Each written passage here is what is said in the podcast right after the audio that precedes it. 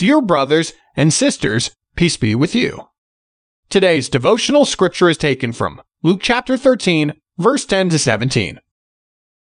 On the Sabbath, Jesus was teaching in one of the synagogues, and a woman was there who had been crippled by a spirit for 18 years. She was bent over and could not straighten up at all. When Jesus saw her, he called her forward and said to her, Woman, you were set free from your infirmity. Then he put his hands on her, and immediately she straightened up and praised God. Indignant because Jesus had healed on the Sabbath, the synagogue leader said to the people, There are six days for work. So come and be healed on those days, not on the Sabbath. The Lord answered him, You hypocrites!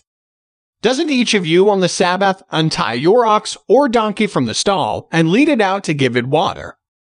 Then should not this woman, a daughter of Abraham, whom Satan has kept bound for eighteen long years, be set free on the Sabbath day from what bound her? When he said this, all his opponents were humiliated, but the people were delighted with all the wonderful things he was doing.